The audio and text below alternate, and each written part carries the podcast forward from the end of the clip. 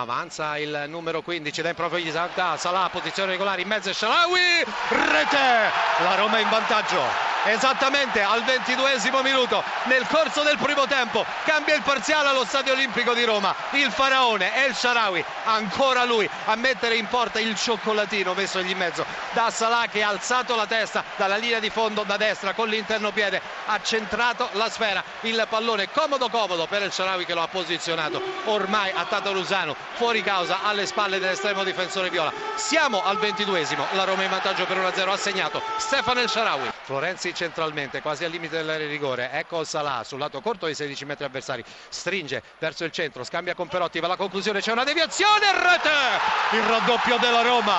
Esattamente al 25 nel corso del primo tempo il raddoppio della squadra giallorossa con Mohamed Salah se ne va il Sharawi sta per entrare in area di rigore c'è Salah dalla parte opposta che il traversone che parte Perotti in rete il 3-0 della Roma Diego Perotti al 38esimo nel corso del primo tempo. Cambia ancora il parziale allo Stadio Olimpico. È una Roma, gentili ascoltatori semplicemente devastante. Calcio di rigore fuori della Fiorentina Digne, atterrato Teio. C'è proprio Ilicic sulla pallone che andrà ad incaricarsi il tentativo di trasformazione di questo tiro dagli 11 metri proprio allo scadere di questa frazione. Ilicic contro Szczesnik la rincorsa da parte di Ilicic il fischio dell'arbitro non è ancora arrivato parte Ilicic sinistro rete accorciato le distanze la Fiorentina. Siamo al 47esimo ora. Ancora Manolas però in maniera ruvida ma regolare. Interviene Keita mette per Pjanic lancia in profondità splendido per Salah. Solitario in area rigore Salah!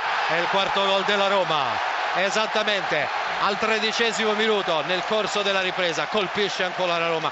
Colpisce con Mohamed Salah ma apertura letteralmente geniale di Miralem Pjanic